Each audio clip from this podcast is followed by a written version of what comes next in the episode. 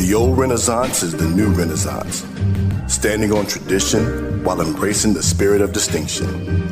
This is the Harlem Brewing Company. Uniquely crafted beer brewed to deliver a taste, a sound, and a feeling that can only be described in one way Harlem style.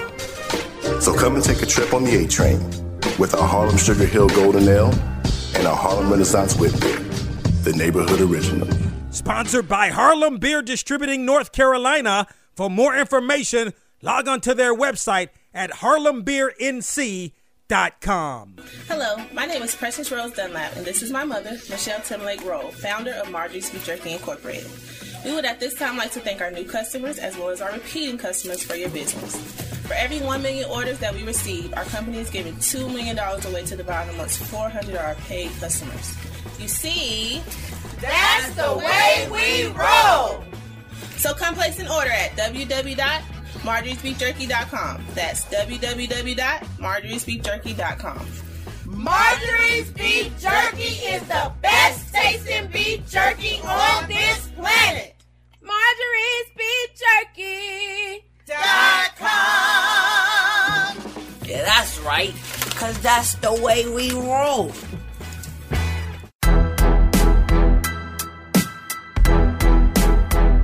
You've got it locked into the HBCU Football Daily Podcast for today, Tuesday, September 7th. I'm Donald Ware. I hope you had a wonderful Labor Day weekend. We had plenty of football. It is Takeaway Tuesday here on the HBCU Football Daily Podcast. The week actually began on Thursday. We had games Thursday, Saturday, and Sunday. And of course, Sunday, uh, the big game on Sunday was the Florida A&M and Jackson State football game. So let's let's start with that football game. It was a close football game as I thought it would be a close football game. I just thought that Florida A&M would win a close football game in what wasn't going to be necessarily. I thought I think I said something like, you know, 24 to 21, something in that range. Well, it certainly wasn't that at all.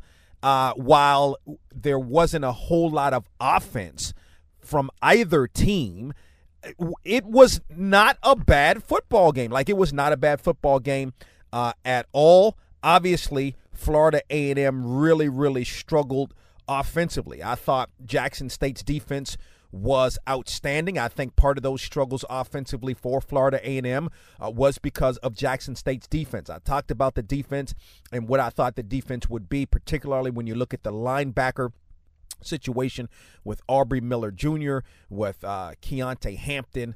Uh, Miller was absolutely dynamite. Uh, he was named the SWAC's Defensive Player of the Week. Also, Gaddy coming off the edge was really, really good for Jackson State. So give Jackson State a lot of credit. I thought Florida A&M and its offensive line would be better. It was not. Part of that was because of Jackson State, right? But I think a lot of it was because Florida A&M's offensive line simply was not ready. I thought the quarterback Rasean McKay talked about this last week on the when we previewed this game last week on the HBCU Football Daily podcast that I thought Rasean McKay would be ready because of the fact that, hey, I mean, he didn't get a whole lot of playing time in 2019, not a whole lot, but when he came in, he did well, completed 71% of his passes. He had to come in in that pivotal game against North Carolina A&T. He came in, did reasonably well, also threw the game-winning touchdown in overtime as Florida A&M walked off the field over North Carolina A&T in that big-time football game back in 2019. Ultimately, uh, Willie Simmons made a switch at quarterback. Uh, junior Muratovic is the one who came in. I mean, listen, you're putting a, a, a true freshman uh, in that situation. Not that uh, Coach Simmons and his staff was putting him in that situation, but I mean, he, he they had to get some kind of spark, right? I mean, he wasn't. I mean, he was okay like that last drive he completed a couple of passes, right? But I mean, ultimately at the end, I mean, I, I, you know, a true freshman on a stage like that, in a matchup like that, pivotal matchup, first game of the season, first game of his career. I mean, you couldn't you could not have expected a whole lot uh, from him in terms of trying to get Florida A&M in field goal range, and Jackson State was bringing the heat. There was no question uh, about that. I thought Shedeur Sanders did a good job. I said it last week. He had never played college football. This was going to be different. Shedeur Sanders can throw the football. We saw that. I mean, think about it. If you look at the numbers 18 of 24, 221 yards, didn't throw a touchdown, but also didn't throw an interception either. But he also rushed uh, for a touchdown. I thought Florida A&M did.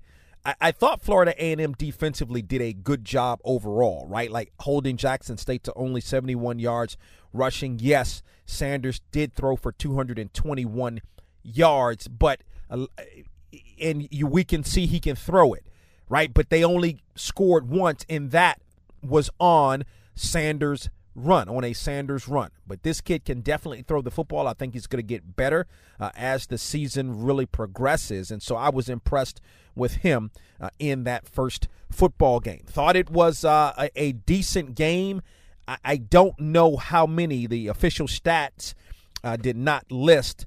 Uh, a number in terms of how many fans uh, were in the stands. But that aside, I thought it was a very, very good uh, football game, a defensive struggle. Yeah, we, we, we can look at it. You, you could say maybe it was, a, you know, in watching the game, it wasn't boring at all, including down to the last bit of the football game. And it came down to the last bit of the football game. Um, and the freshman quarterback just, you know, and, in, and Jackson State's defense really created havoc. So give the Tigers uh, a lot of credit. The Tigers move all the way up in the HBCU polls uh, to number three uh, with the coaches and the media. Of course, you can view the poll on our website at boxtorow.com. You can view both the coaches and the media polls.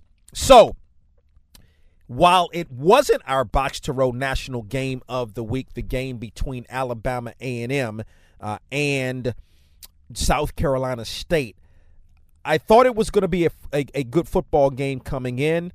I said that, uh, listen, I think even though you look at it last time, Alabama A&M wiped out South Carolina State in Orangeburg. I thought it was going to be a closer game. I thought it would be a game that not not necessarily saying that South Carolina State would win the game, but it was a game I thought South Carolina State would win. I did not think it would be as high a scoring affair uh, as it ultimately was. Now, I thought that South Carolina State was able to do a good job on the ground. Corey Fields Jr., uh, the quarterback for South Carolina State, uh, he threw two interceptions, and you throw two interceptions. Um, that that's critical, but his legs. I mean, he was able to get some things done with his legs. 89 yards uh, on the ground. South Carolina State rushed the football for 242 yards in the football game. A lot of yards. When you look at Alabama A&M, and by the way, um, this was sort of a back and forth affair uh, a little bit, and then South Carolina State was ultimately able to take a 10 point lead, but Alabama A&M came all uh, came back back to back touchdowns, right? There in the fourth quarter. Then South Carolina State able to take the lead, right? Then Alabama A&M um, comes back and ultimately uh, takes the lead and ultimately wins the football game. Aqeel Glass's one-yard run uh, with about six and a half remaining in the fourth quarter proved to be the difference in a 42 to 41 victory over uh, by Alabama A&M over South Carolina State. A lot of big numbers put up in this football game. Uh, Alabama A&M 569 yards of total offense to South Carolina State's 455 yards, and that's the thing. Like South Carolina State, you know, really holds its hat on being able to stop uh, offenses, right? But with that being said, there was no stopping Aqeel Glass. 28 of 49, 426 yards. He had four touchdowns, no interceptions in the ball game and also had the one rushing touchdown. So accounted for five touchdowns in the game. He, of course, is our box to row national player of the week. good football game, right? Nip and tuck affair. I don't think this game was on. It wasn't televised. See, that's the thing. Like we, you know, I want to see. And and by the way, uh, with respect to that, to to the the Orange Blossom Classic, Florida A and Jackson State, great football games. A lot of, you know, with our games, it just seems to be a lot of technical things uh, that we see. We don't, you know, if we're gonna if we're gonna have our games broadcast and specifically on whether it's ESPN, ESPN, ESPN two, ESPNU, um, you know, ESPN plus, ESPN three, a little bit different.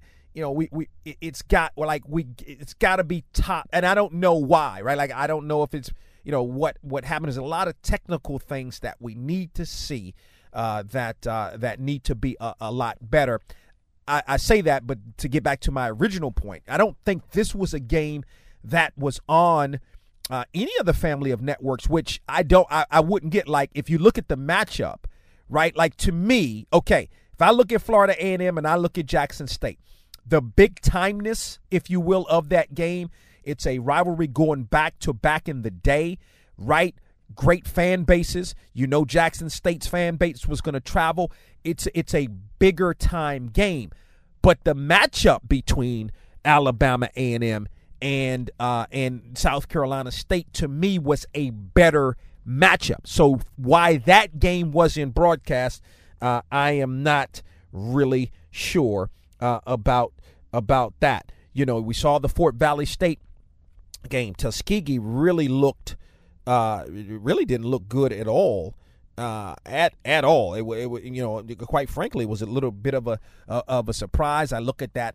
Uh, I was at the North, had a chance to call the North Carolina A and T and Furman game. I give Furman a lot of credit. I don't think North Carolina A and T looked uh, particularly good. Uh, Jah-Maine Martin had something like 30 yards rushing, uh, but the freshman quarterback Jalen Fowler, he wasn't great. Like, but I think he showed. I mean, for a, a first start, right? Like he was solid, and you can see that he's going to be really, really good. That A and T defense is tough. Yeah, I mean, it gave up a, some big plays, but that's a really, really tough uh, A and T defense. Going to be very tough uh, throughout the course of the season. So that's going to wrap it up for the HBCU Football Daily Podcast. Of course, you can look at the scoreboard uh, on our website boxtorow.com, the HBCU football scoreboard from all of the games. It was like 30, uh, 32 games uh, between Thursday, uh, Saturday, and Sunday on our website at boxtorow.com. Talk with you tomorrow. BoxToRow.com Box2Row.com is the website for all of your HBCU sports needs. From the game of the week feature to interviews to the latest news in the world of HBCU sports. BoxToRow.com has you covered. Missed a week of From the Press Box to Press Row? BoxToRow.com has all the archive shows. Don't forget to check out the All American teams and weekly media coaches bowls. From the Press Box to Press Row and BoxToRow.com. Your HBCU sports leader.